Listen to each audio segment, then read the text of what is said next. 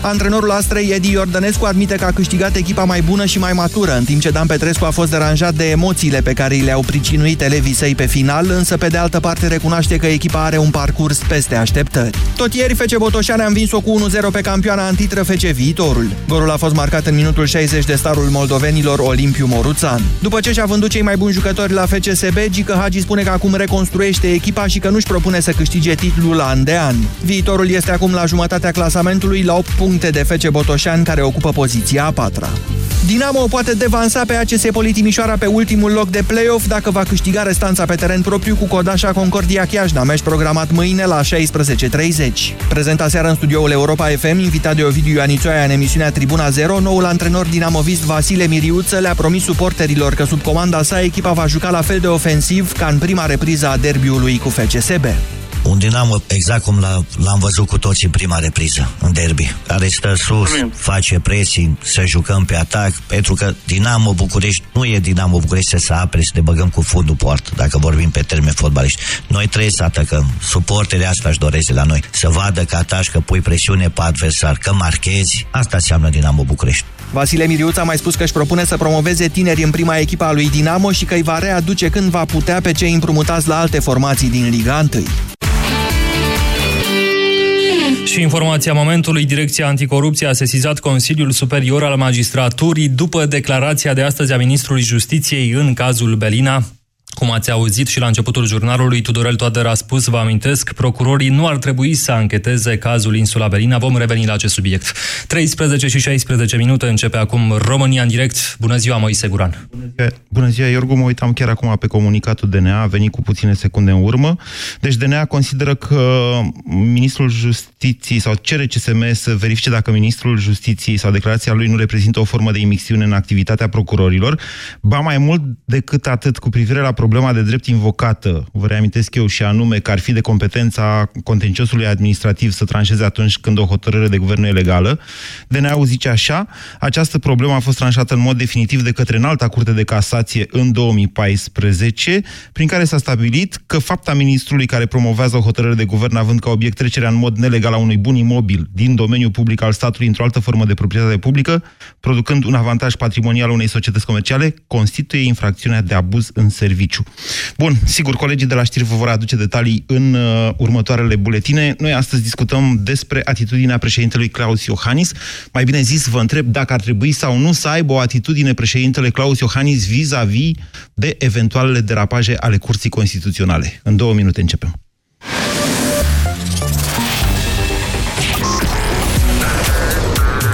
Europa FM, pe aceeași frecvență cu tine.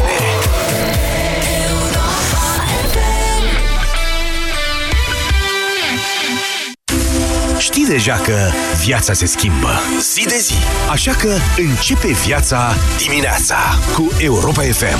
Bună dimineața și bun găsit în deșteptarea la Europa FM. Bună dimineața, doamnelor și domnilor. Avem astăzi o super emisiune cu informații, comentarii. Mai facem și un concurs, mai dăm și niște bănuți și muzică bună, deci rămâneți cu noi.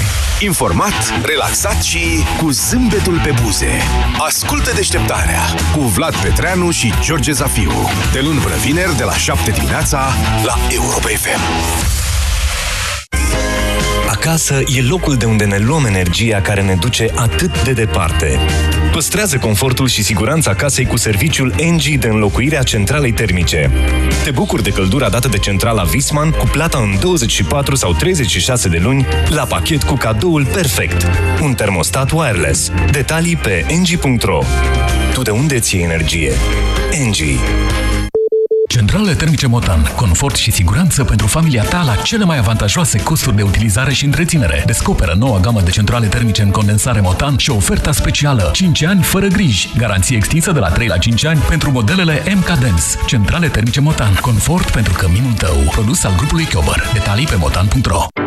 Sindolor Gel nu se aplică în cazul durerilor din dragoste. Dar dacă mă doare spatele și dacă am rămas cu gâtul înțepenit, masez ușor cu Sindolor. Sindolor Gel conține 3 substanțe active și are triplu efect: analgezic, anestezic, antiinflamator. Sindolor Gel. 2 aplicații pe zi, acțiune până la 12 ore. Sindolor Gel. Fără durere e plăcere. Acesta este un medicament. Citiți cu atenție prospectul. Pentru sănătatea emoțională a copilului dumneavoastră, petreceți cât mai mult timp împreună cu el. România în direct la Europa FM. Emisiune susținută de Școala de Bani, un proiect de educație financiară marca PCR. Da, bună ziua, doamnelor și domnilor, Moise Guran este numele meu. În deschiderea emisiunii de astăzi o să vă citesc cât pot de mult. Cei care ne urmăriți pe Facebook pot să vă și arăt. E o scrisoare destul de groasă, o scrisoare trimisă de 21 de asociații civice președintelui Klaus Iohannis. O să vă citesc doar partea ei de introducere, pentru că mi-ar lua prea mult să vă citesc pe toată. Deci zice așa: domnule președinte, organizațiile neguvernamentale și grupurile civice, și urmează enumerarea lor, vă solicită o audiență cu următoarea agendă. 1. Vulnerabilități privind credibilitatea și imparțialitatea Curții Constituționale a României, apărute ca urmare a tendinței recente în jurisprudența CCR spre excese și spre suprapunerea atribuțiilor acesteia peste alte puteri din stat. 2. Neîndeplinirea promisiunilor partidelor politice și ignorarea completă a solicitărilor societății civile cu privire la o reformă reală a legislației electorale în sensul liberalizării competiției politice și transparentizării finanțării partidelor politice. Vă reamintesc, ieri partidele au votat să nu mai poată fi confiscați banii pe care i-au luat în campanie ilegal. 3. Pericolul grav și iminent în care se află independența justiției și lupta anticorupție ca urmare a unor recente inițiative legislative, guvernamentale și parlamentare. În legătură cu acestea, organizațiile semnatare doresc să inițieze un dialog cu dumneavoastră și să vă prezinte argumente pentru următoarele solicitări. 1. Sesizarea de către președintele României a Comisiei Europene pentru Democrație prin drept a Consiliului Europei, Comisia de la Veneția, pentru opinie privind problemele de drept ridicate de decizia Curții Constituționale, prin care impune Parlamentului să legifereze un prag valoric pentru infracțiunea de abuz în serviciu, hotărârea Curții Constituționale privind regulile de redactare a opiniei separate sau concurente și ce... Decizia prin care Curtea Constituțională stabilește un drept exclusiv de a se pronunța direct asupra hotărârilor judecătorilor supuse revizuirii în condițiile nu știu ce, care în opinia noastră sunt fie nelegale și netemeinice sau chiar contravin textului constituțional, fie sunt rezultatul arogării de către Curtea Constituțională a calității de legiuitor pozitiv prin subminarea atribuțiilor altor puteri în stat. Legiuitor pozitiv înseamnă care face legi, care face texte de legi. Legea Curții Constituționale prevede că aceasta nu are voie să legifereze, nu are voie să spună în această lege ar trebui să scrie așa sau așa, are dreptul doar să spună acest text de lege este sau nu este în acord cu Constituția. Și mai urmează și alte puncte, o găsiți pe internet, o să o promovez și eu după această emisiune, e interesantă, însă în același timp trebuie să o recunoaștem, l-ar pune pe președintele României într-o situație oarecum ciudată, în sensul că chiar i-ar putea vulnerabiliza poziția, făcând posibilă o eventuală suspendare așa, în cazul în care președintele României s-ar adresa unor instituții europene pentru a ce? Pentru a sesiza faptul că avem o problemă cu Curtea Constituțională din România. Da, avem o problemă cu Curtea Constituțională din România. Eu așa cred, v-am mai spus, am mai scris, nu o să fac acum pe imparțialul, mi se pare că în acest moment Curtea Constituțională a României ne duce către altceva decât democrație. Că a făcut franjuri Constituția și că e posibil să fie nevoie chiar să facem o altă Constituție, la cât de ciuntită a fost aceasta din cauza interpretărilor Curții Constituționale. Întrebarea este însă ce ar trebui să facă președintele Iohannis. Eu nu sunt președintele Iohannis, iar Iohannis nu e un jurnalist, este președintele României. Ne reprezintă pe toți, dar, în același timp, să nu uităm, președintele, nici măcar președintele, nu e deasupra de Constituție. Ar trebui, întrebare pentru dumneavoastră, astăzi, la dezbaterea de la România în direct, ar trebui sau nu ar trebui președintele Iohannis să dea curs acestor solicitări venite de la organizațiile civice? 0372069599, vă rog să vă argumentați pe cât posibil pozițiile. Bună ziua, Nicolae! Bună ziua! Deci, exact după cum ai spus-o mai devreme înainte de jurnal, nu îi pus la Cotroceni ca să doarmă doar acolo. Deci ar trebui să intervină. N-a dormit, adică nu, trebuie să recunoaștem niște lucruri. Eu am fost primul care mi-a recunoscut greșelile, am fost un critic dur al președintelui Iohannis. În acest an, președintele ne-a reprezentat bine în problemele externe și chiar în cele de apărare. Deci nu se poate spune că a dormit. Cred că ar trebui să continue pe aceeași linie, pentru că, după cum observăm, Curtea Constituțională, marea majoritate, adică o parte bună dintre ei, au fost pur tot de cei de la PSD și cu influențe în PSD. Așa este mecanismul de numire a judecătorilor la Curtea Constituțională. Da, și după ultimele evenimente, după ultimele legi și ce vor să mai dea, cel puțin mi se pare foarte ciudat. Bine, deci Nicolae, chiar... ok. E...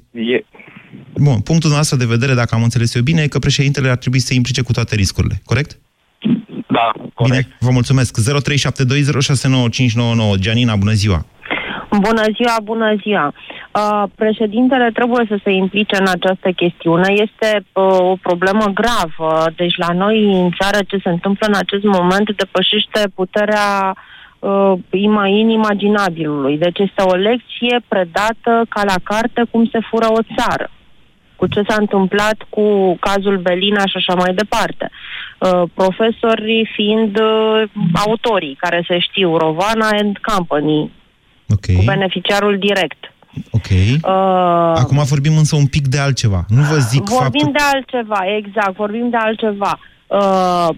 Președintele trebuie să se implice în mod direct. Într-adevăr a făcut câteva mișcări bune, a recuperat mult din imaginea pierdută după alegeri, a reprezentat foarte bine țara pe plan extern. Eu recunosc, l-am votat pe președintele Iohannis, deci eu sunt pro, dar ideea este că dacă sunt probleme interne, trebuie să se implice în mod direct. Da, cu orice risc pentru el. Nu cred că sunt atât de mari riscurile la care s-ar supune în acest moment dacă ar lua poziție fermă vis-a-vis de Curtea Constituțională și chiar de Constituție. Vă mulțumesc pentru opinii, Gianina. Încerc să iau cât mai multe astăzi și mai ales vă mulțumesc pentru că le argumentați. 0372069599. Ionuț, bună ziua! Bună ziua, Moise! Doar o secundă, Ionuț. Pentru toată lumea, cei care sună, s-ar putea să dureze un pic mai mult așteptarea pe linie. Vă rog să nu închideți, pentru că Marcela o să pună cât mai mulți oameni pe linie ca să pot eu lua cât mai repede oamenii. Poftiți, Ionuț! Bună ziua din nou! O să intru direct în subiect. Trăim, din păcate, în România o perioadă în care fostele familii mafiote, ca să zic așa, acum sunt organizate în partide politice. Și în fiecare zi ne fură țara bucățică cu bucățică.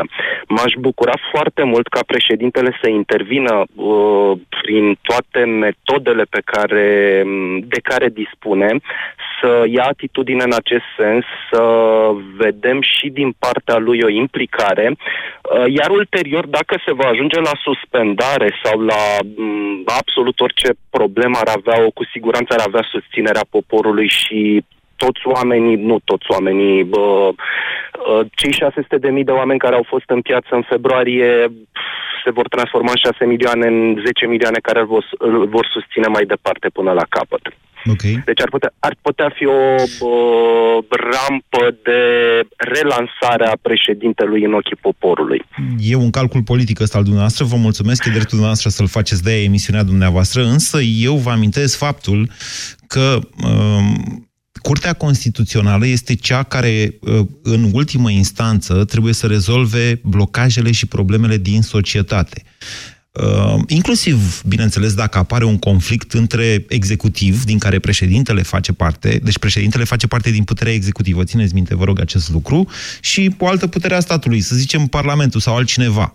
În momentul în care președintele, ce la rândul său are un rol de negociere, de mediere în ceea ce privește conflictele apărute în societate, dacă președintele se poziționează împotriva Curții Constituționale, vă dați seama că acolo intervine un fel de contestare a judecătorului ultim în ceea ce privește Constituția, Curtea Constituțională. 0372069599. V-am făcut doar aceste precizări de ordin tehnic ca să știți dumneavoastră cam pe unde suntem. Bună ziua, Ciprian! Bună ziua, bună ziua. Foarte scurt, cu siguranță trebuie să se implice, indiferent de care ar fi următorii pași care trebuie să urmeze. Chiar eu văd cererea unui referendum, alegeri anticipate, niște pași de acest gen trebuie făcuți. Pentru că riscul ulterior, dacă nu se implică, este să rămână fără valoare. Un referendum să ce? Modalitatea de... Pentru... Da, spuneți. Un referendum privitor la alegeri anticipate, privitor la Nu, procedura de declanșare a alegerilor anticipate nu implică referendumul, sub nicio formă. Mă gândeam noastră că o să ziceți și mă simt dator să vă precizez acest lucru, modalitatea de numire a judecătorilor de la Curtea Constituțională și de fapt aceasta este cea care ne-a dus în fundătura în care suntem, cu niște politruci, niște cozi de topor ajunse acolo pe post de judecători supremi, mulți dintre ei nefiind nici măcar magistrați. Aceasta este prevăzută în Constituție. Altfel spus, pentru a avea o altfel de curte constituțională, eventual una mai profesionalizată, ar trebui să schimbăm Constituția, oameni buni. Să fim conștienți de acest lucru. Evident, evident. Eu nu sunt expert, eu pot să zic așa, am văzut poate doar capătul firului, variante legislative, cum să sune într-un referendum, da, rămâne de discutat și sunt convins că există persoane care pot face propuneri directe. Ceea ce este clar este că trebuie să facă ceva cu orice risc. Nu cred că există riscul demiterii președintelui, e prea departe și, cum a spus și antevorbitorii, are susținere, dar trebuie să facă ceva. Nu putem merge pe calea asta. Viitorul e incert și va rămâne și el doar o piesă într-un muzeu, într-un cotroceni, se va ocupa, cum a făcut până acum, doar de politicile externe, ceea ce e greșit. Ok. Trebuie să implice și în partea. Vă mulțumesc, Ciprian. Tot o precizare de ordin tehnic. Eu am vorbit de suspendare, dumneavoastră ați vorbit de demitere. Suspendarea se face rapid. E adevărat, până la demitere mai durează, că acolo trebuie convocat poporul la un referendum de demitere și așa mai departe și e probabil că poporul nu l-ar demite pe Klaus Iohannis dacă s-ar implica. Însă suspendarea se poate face foarte, foarte repede. 0372069599. Bogdan, bună ziua! Bună ziua! Mi se părea normal ca domnul președinte să se implice pe toate căile posibile care să fie accesibile, dar din cunoștințele mele el ne reprezintă pe plan extern, nu știu ce ar putea să facă pe plan intern. Ok. Trebuie să... Mi-amintesc de ceva ce spuneți dumneavoastră în textul constituțional, dar nu mi-amintesc exact formularea în momentul de față. Să știți că și pe plan intern cred totuși că reprezintă națiunea președintele. Verific imediat. Deci ziceți că n-ar trebui să-i implice în problemele interne? Ba da, ar trebui pe toate căile posibile, doar că este foarte restricționat. Ok. Deci ar putea să facă în acest punct de vedere. Spuneți dumneavoastră, ce ar putea să facă? Pe asta că nu cunosc exact nici eu textul Constituției, dar până în prezent mie mi se pare că domnul președinte și-a făcut treaba pe plan extern, pe ce atribuție a avut și cred că și implicarea în acest pe plan intern ar fi necesară. Bine, vă mulțumesc. Da, vă mulțumesc și eu. Vă mulțumesc pentru opinie. 0372069599. Daniel, bună ziua! Bună ziua! Și eu sunt de acord că președintele ar trebui să se implice, însă doar cât îi permite Constituția. Nimic mai mult, chiar dacă sunt, să zicem, probleme destul de exacerbate și destul de grave pe plan intern, ar trebui să facă abuz și dânsul de funcție, cum se obișnuiește în alte poziții. Dar acum, pentru dumneavoastră, aș vrea să reformulez această întrebare. Considerați că ceea ce îi cer aceste asociații civice președintelui, respectiv sesizarea Comisiei Europene pentru Drept, Comisiei de la Veneția, hai să zicem mai scurt, da? Pentru opinie privind problemele de drept astea în care, mă rog, tot de la Veneția ne-a venit dovada că ne-a mințit Curtea Constituțională și că a dat două decizii bazându-se pe o interpretare, să-i spunem, eronată, deși cu domnul Tudorel Toader acolo, țineți cont că e membru în comisia aia, da? Deci asta ar fi o încălcare a Constituției, dacă ar face asta, din punctul nostru de vedere? Dânsul, ca președinte, poate să se sesizeze și rămâne de văzut care este raportul sau care este decizia Curții Europene. Însă știm că domnul președinte a mai avut niște derapaje încercând să conducă țara după stradă. Dacă ne place sau nu ne place... În stradă la asta vă referiți? Nu. După sloganurile strigate sau rostite în stradă. Chiar dacă ne place sau nu ne place... Mai concret, la ce vă referiți când spuneți? Țara nu se... Orice țară, și vedem și Germania unde au fost proteste în stradă și Merkel, nu cred că a reacționat la fel cum a reacționat domnul președinte Iohannis. O țară nu se poate conduce după 10.000-15.000 de oameni care ies în stradă. Țara este condusă de niște oameni care au fost aleși. Astfel, se poate schimba puterea sau cei care conduc astăzi țara. Domnul președinte, președintele Senatului, președintele Camerei Deputaților, parlamentarii, dacă se întâmplă niște alegeri anticipate și se Daniel, vă rog să definiți ceva din ceea ce a spus dumneavoastră. Cum a încercat să conducă țara Iohannis în funcție de ce se striga în stradă? Păi, pentru că la început dânsul a provocat ieșirea în stradă, după părerea mea. Discutabil, dar e opinia noastră. Nu e discutabil, știți foarte bine că e... Discutăm de ce discutabil. Eu am fost în stradă înaintea lui Iohannis, iertați-mă. Deci e discutabil ce ziceți noastră. Foarte bine ați făcut. Păi nu, poate am provocat-o eu, nu Iohannis. V-ați gândit la asta? Uite, eu am fost primul în stradă. Da, dar dânsul de la nivelul la care este... Sigur că a influențat foarte mult. Sigur că ieșirea lui Iohannis... Are o influență enorm de mare față de ori... Și dacă se scrie mâine la Oradea, poate m-ar acompania familia mea și prietenii mei. Da. Dar dacă iese președintele cu un mesaj, indiferent pe ce rețea de socializare... Mesajul a fost de apărarea democrației, să știți. Și până la urmă, asta nu îi se poate nega străzi. Împotriva unor abuzuri, acela este, de fapt, ultimul zid de apărare, strada. Absolut. Asta nu înseamnă că a condus țara. Sunt niște derapaje majore, adică oameni care ies în stradă sunt manipulați foarte ușor, fiindcă nu cunosc absolut pentru ce ies în stradă. Ăsta e punctul nostru de vedere. Daniel, vă mulțumesc. Vă mulțumesc pentru opinii. Sunt doar opiniile dumneavoastră. Eu cred, și vă spune un băiat călcat în picioare la televizor, da? Eu cred că cei manipulați sunt cei care se uită la televizor. Am lucrat 17 ani în televiziune, în momentul în care lucrurile acolo au devenit, aerul a devenit irrespirabil, am plecat. Țineți cont de ce vă spun, că sunt oameni care pot ieși mai informați și oameni care, nu știu, poate nu vor să, e dreptul lor să nu iasă în stradă, sau e dreptul lor să iasă în stradă. Dar nu îmi spuneți în momentul de față că televiziunile din România informează populația. Este foarte greșit. 0372069599, stați un pic, Iulian, să vă citesc ceva din Constituție că am găsit. Articolul 80, rolul președintelui. Președintele României reprezintă statul român și este garantul răspunderii independenței naționale, al unității și al integrității teritoriale a țării. 2. Președintele României veghează la respectarea Constituției și la buna funcționare a autorităților publice. În acest scop, președintele exercită funcția de mediere între puterile statului, precum și între stat și societate. Vedeți, nu e pe niciun de aici, nu este Comisia de la Veneția. Bună ziua, Iulian! Bună ziua! Foarte repede o să răspund antevorbitorului. Sunt printre cei 3.000 care au ieșit prima dată și care au continuat să iasă. Chiar nici nu știam că va ieși președintele Iohannis la momentul respectiv. A făcut foarte bine că a ieșit, a mobilizat restul, deci pentru asta... Trebuie totuși să recunoaștem că ce spunea Daniel, ieșirea în stradă a președintelui la momentul respectiv a avut o influență mare în ieșirea și mai mare a și mai multor oameni în stradă. Da, e corect ceea ce spune. Eu cred acest lucru. Sunt de acord, dar nu el n-a scos în stradă. Adică asta cred că putem fi toți de acord. E opinia noastră. Ok. Da. Ok, revenind la subiectul de astăzi. Da, cred că ar trebui să acționeze, cred că ar trebui să fie chiar mai visceral. Ce înțelegeți prin visceral? Iertați-mă. Să dea chestii din viscere, sau ce înțelegeți dumneavoastră prin visceral? Da, cam, deși, din păcate, și-a dat arama pe față, ăsta a fost marele atu al președintelui Băsescu.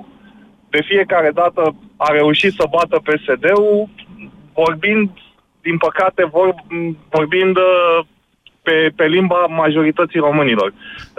Românii nu înțeleg subtilități, românii nu prea înțeleg... abordări academice sau, mă rog, mai intelectuale, așa că părerea mea este... De ce vreți dumneavoastră să-i jigniți pe români? Când noi am avut din contră, în acest an, pentru prima dată, poate în istoria noastră, demonstrația faptului că românii înțeleg subtilități. De ce vreți să-i jigniți?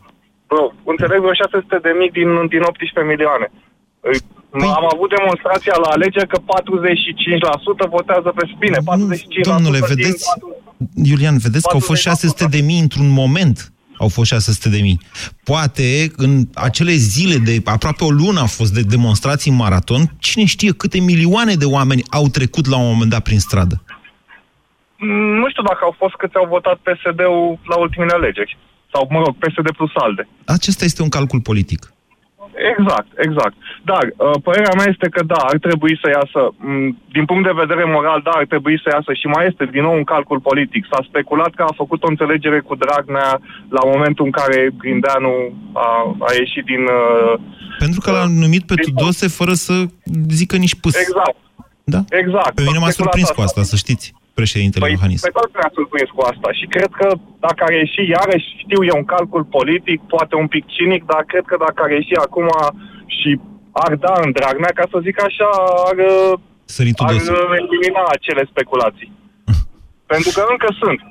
Eu încă mă gândesc, bă, dar poate totuși a făcut dublat. Deci speculațiile, ca să le ducem până la capăt, au fost de acest tip. Tudose ar putea fi la un moment dat omul lui Iohannis. Deci, ca să duc eu mai departe ideea dumneavoastră, dacă ar ieși Iohannis și ar da în Dragnea, speculațiile s-ar confirma dacă Tudose ar sări la Dragnea, ceea ce e complex. Am scris astăzi despre acest lucru, v-am zis și la pastila Bizidei. 0372069599. Ioan, bună ziua! Bună ziua! Pe scurt vreau să obiectez faptul că de ce să îl lăsăm pe președinte să facă singur tot. Noi de ce nu suntem alături de el și ieșim în stradă? Am crezut că vreți să sesizăm noi Comisia de la Veneția. Nu, noi ar trebui să fim în stradă, părerea mea. Ok, și da, probabil că aceste lucruri vor urma, adică apeluri de la aceste organizații civice, din ce știu eu, deja sunt pe Facebook, de ieșire în stradă, dar ei cer președintelui, ele, aceste organizații civice, ei cer să sesizeze Comisia de la Veneția, nu să iasă în stradă. Am înțeles, dar el poate face acest lucru, dar noi, fiind în stradă, îl putem susține. Bun. Ok, vă mulțumesc pentru telefon. Camelia, bună ziua! Camelia a închis. Laurențiu, bună ziua! Bună ziua! Aș vrea să revin la o idee pe care a atins-o un antevorbitor, cea referitoare la organizarea unui referendum. N-am înțeles de ce în primăvară n-a dat drumul acestei idei mai departe, domnul președinte, și n-a întrebat populația dacă dorește înăsprirea pedepselor pentru abuz, pentru corupție și așa mai departe. Pentru că, din punctul meu de vedere, inclusiv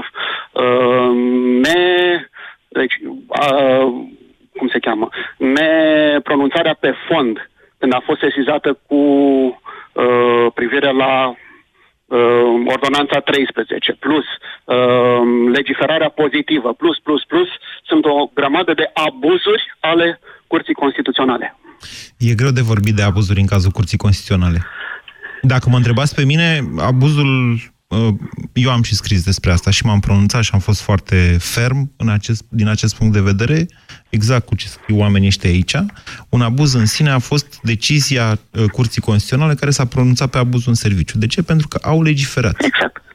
Ceea ce le interzice în mod explicit legea lor. Exact. Așa, și ce să facem într-o astfel de... Să ia DNA-ul, ce să facem?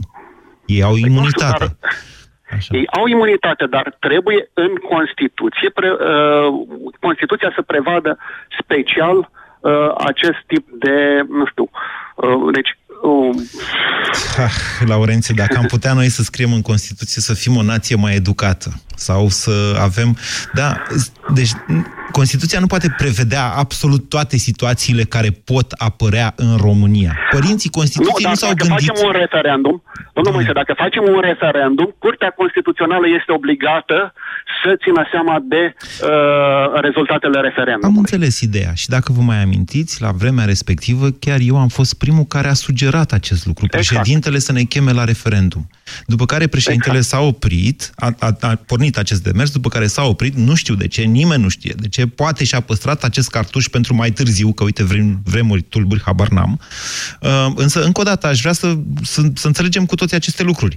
Nu poți să scrii în Constituție și bănuiala mea este, eram foarte tânăr atunci, eram chiar student și am avut ocazia de a sta de vorbă la cursuri și la seminarii, chiar cu mulți dintre părinții Constituției noastre de astăzi.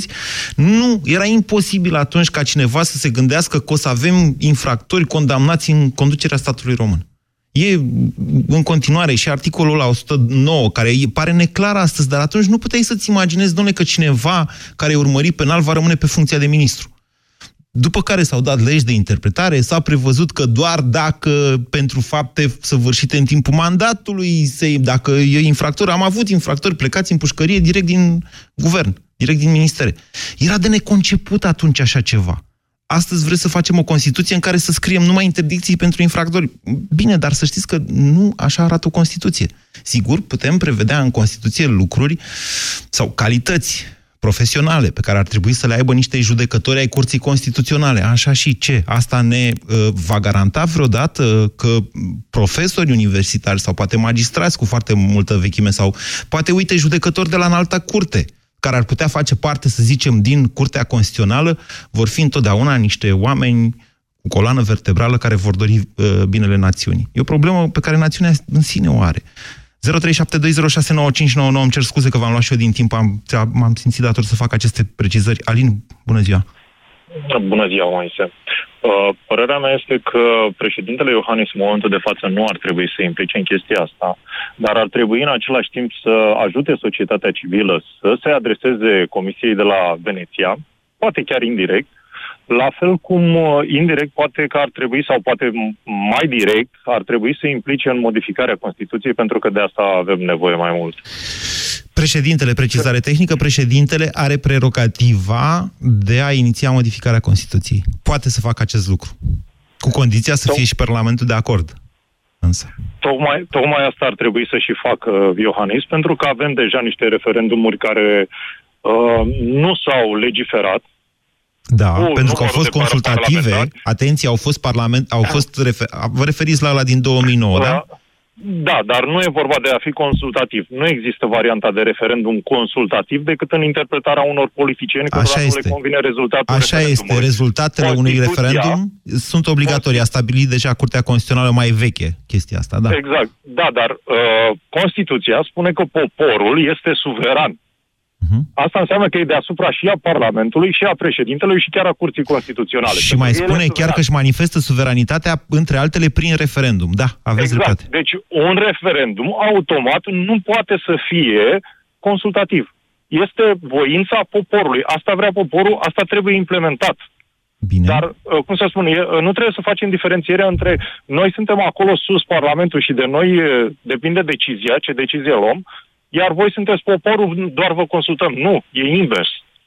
Poporul este cel care decide. Bine, iar președintele Iohannis asta ar trebui să facă. Să influențeze schimbarea mai rapidă a Constituției, pentru că, iată, avem niște lacune în Constituție care trebuie reglementate cât mai repede.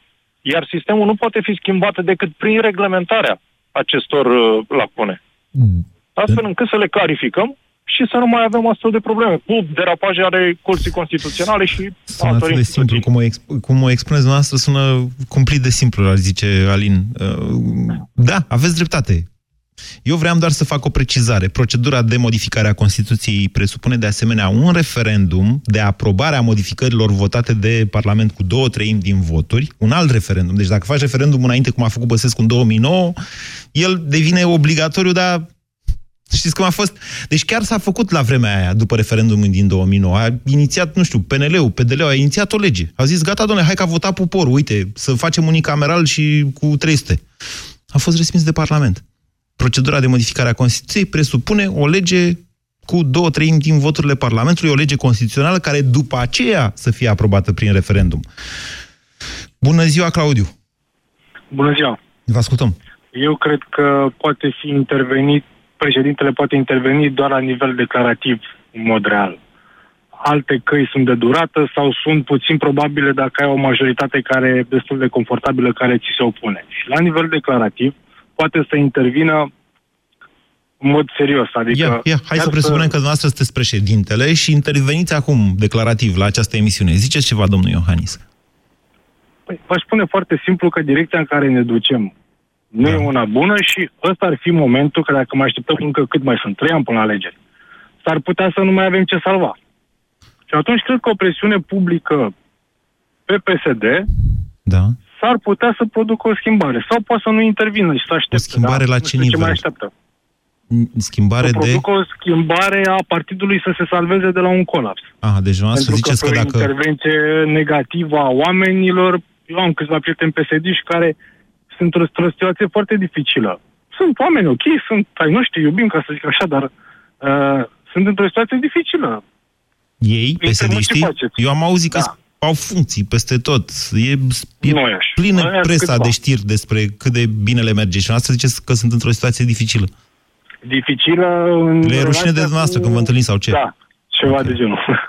Ok, bine. Pentru că nu poți justifica ce se întâmplă. Bine, Claudiu. Ori nu intervine și vede de treabă, ori intervine serios. Claudiu, cu tot respectul pentru prietenii dumneavoastră, cine zice că n-a știut că se va întâmpla asta, minte. Nimeni nu e atât de naiv. E opinia mea. 0372069599. Adrian, bună ziua! Salut, Moise! Salut, tuturor! Vă ascultăm. Două probleme vreau să aduc și în dezbatere. Una e că domnul președinte trebuie să facă ceva. Nu sunt de acord că trebuie doar să facă ceva declarativ. Trebuie să facă ceva, să se implice activ. Asta la nivel calculului politic, personal, pentru a-și asigura un următor mandat, probabil. Ok. Haideți să mai fac niște precizări tehnice.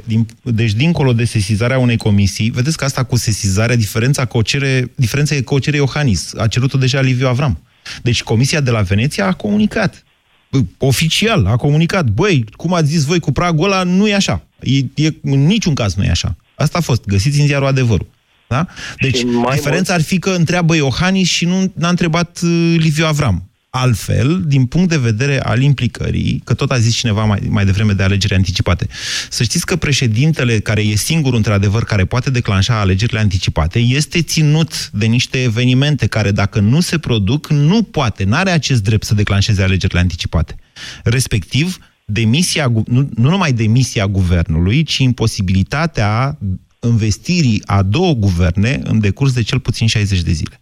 Deci trebuie să demisioneze guvernul, să se propună alt guvern, să nu treacă ăla, după care să se propună alt guvern, care să nu treacă nici ăla, și asta în timp de 60 de zile. După 60 de zile, președintele poate zice, gata, dizolv Parlamentul. E atât de complicat. Adevăr. Bun, procedura este a lor și datoria lor să o găsească cea mai bună soluție. Nu, e procedura noastră, e scrisă în Constituția noastră. A noastră. Sper dar să nu uităm că președinția este o instituție și nu este doar Iohannis. Are acolo niște îndatoriri și nu este doar omul Iohannis care pierde, suntem noi toți care suntem reprezentați de el acolo. Așa. Și un al doilea punct important pe care trebuie să ținem cont este contextul național și direcția în care suntem conduși de către guvernul actual. În fiecare zi și la fiecare oră vedem pe știri câte o boacănă, câte... Se mai întâmplă câte ceva. E dreptul guvernului să facă boacăne. A primit acest drept în urma alegerilor. Mulțumim.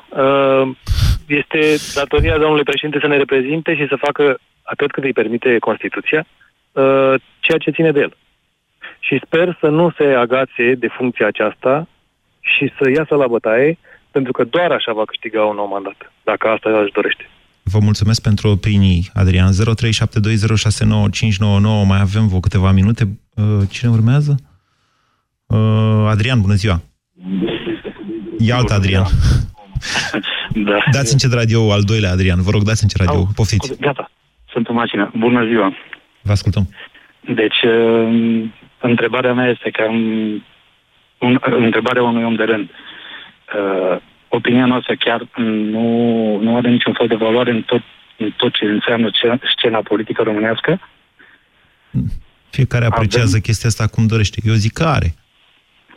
Păi eu observ că nu are, pentru că acum, dând 2-3 pagini înapoi din istoria noastră, avem un referendum în care, efectiv, dorința poporului nu este respectată. N-a fost respectată de Parlament.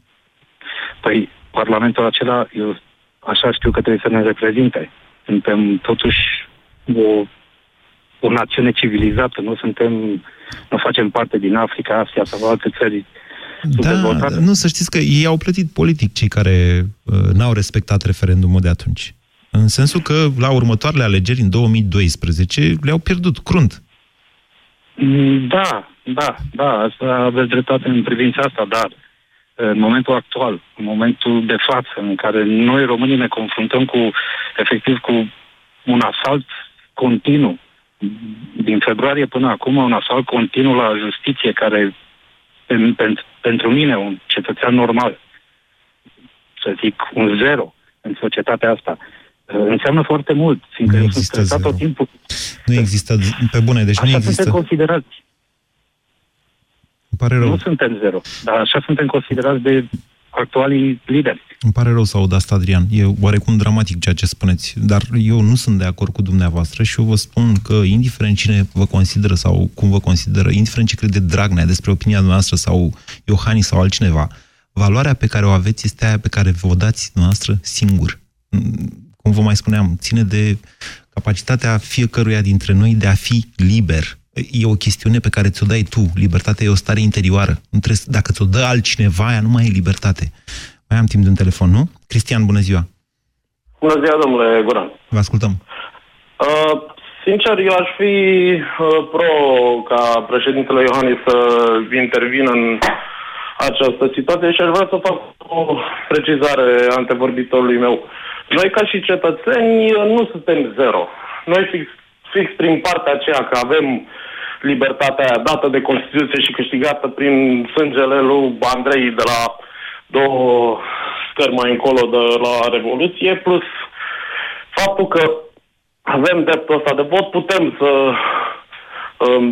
facem ceva cu adevărat politic, adică când avem un...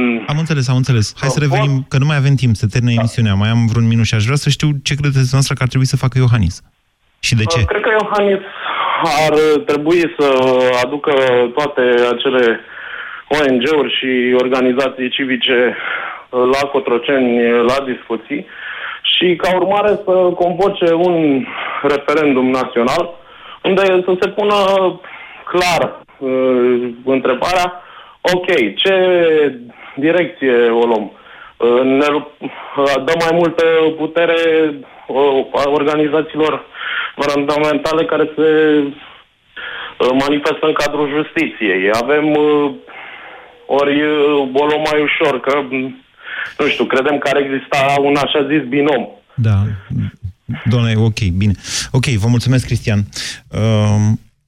Bine, discuția de astăzi a fost interesantă, nu cred că l-ar costa nimic și probabil că o să-i primească președintele Iohannis pe oamenii ăștia din societatea civilă. Nu uitați însă, încă o dată, niște lucruri importante. Acum nu vorbim despre o luptă politică propriu-zisă, la fel ca în februarie. În februarie s-au mobilizat atât de mulți oameni pentru că n-a fost vorba de o polarizare politică, ai lui Iohannis cu ai lui Dragnea, chiar dacă Dragnea s-a folosit de chestiunea asta și a încercat să inducă această idee. Băi, Iohannis, străinul de țară, sunt ai lui, hai și ai noștri. Nu, acolo a fost, de fapt, au sărit, pur și simplu, o mare parte a societății noastre a sărit să apere niște valori de bază ale democrației. Nu trebuie să facă Dragnea justiție, nu trebuie să aibă un infractor, pârghiile parlamentare sau de altfel nu contează, de a-și pune procurorii care îl investigează sau judecătorii care urmează să-i dea niște condamnări. Despre asta a fost vorba atunci în esență și cred că e posibil sau ne apropiem cu pași repezi, cum vă spuneam, de un nou moment în care cineva, nu știu cine, dacă președintele sau altcineva, va trebui sub o formă sau alta să apere această societate. Vă mulțumesc pentru discuție, ne auzim și mâine. BCR a prezentat România în direct la Europa FM și te invită să asculți în continuare sfatul de educație financiară din Școala de Bani.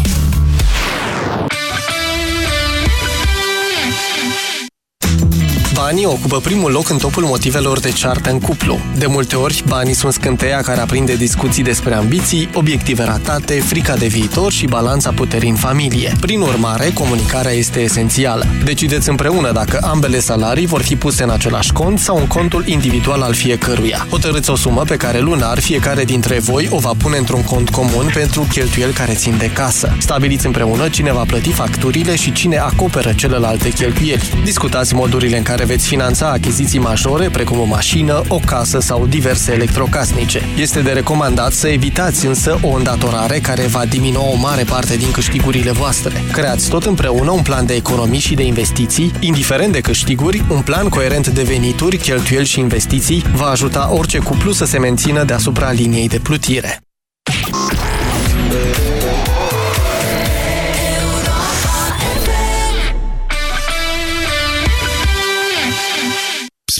Toamna asta la Europa FM câștigi o mașină. Mașina Europa FM unește România. Intră acum pe europafm.ro, scrie o destinație care merită redescoperită în România și dă mai tare sonorul să-ți umpli rezervorul.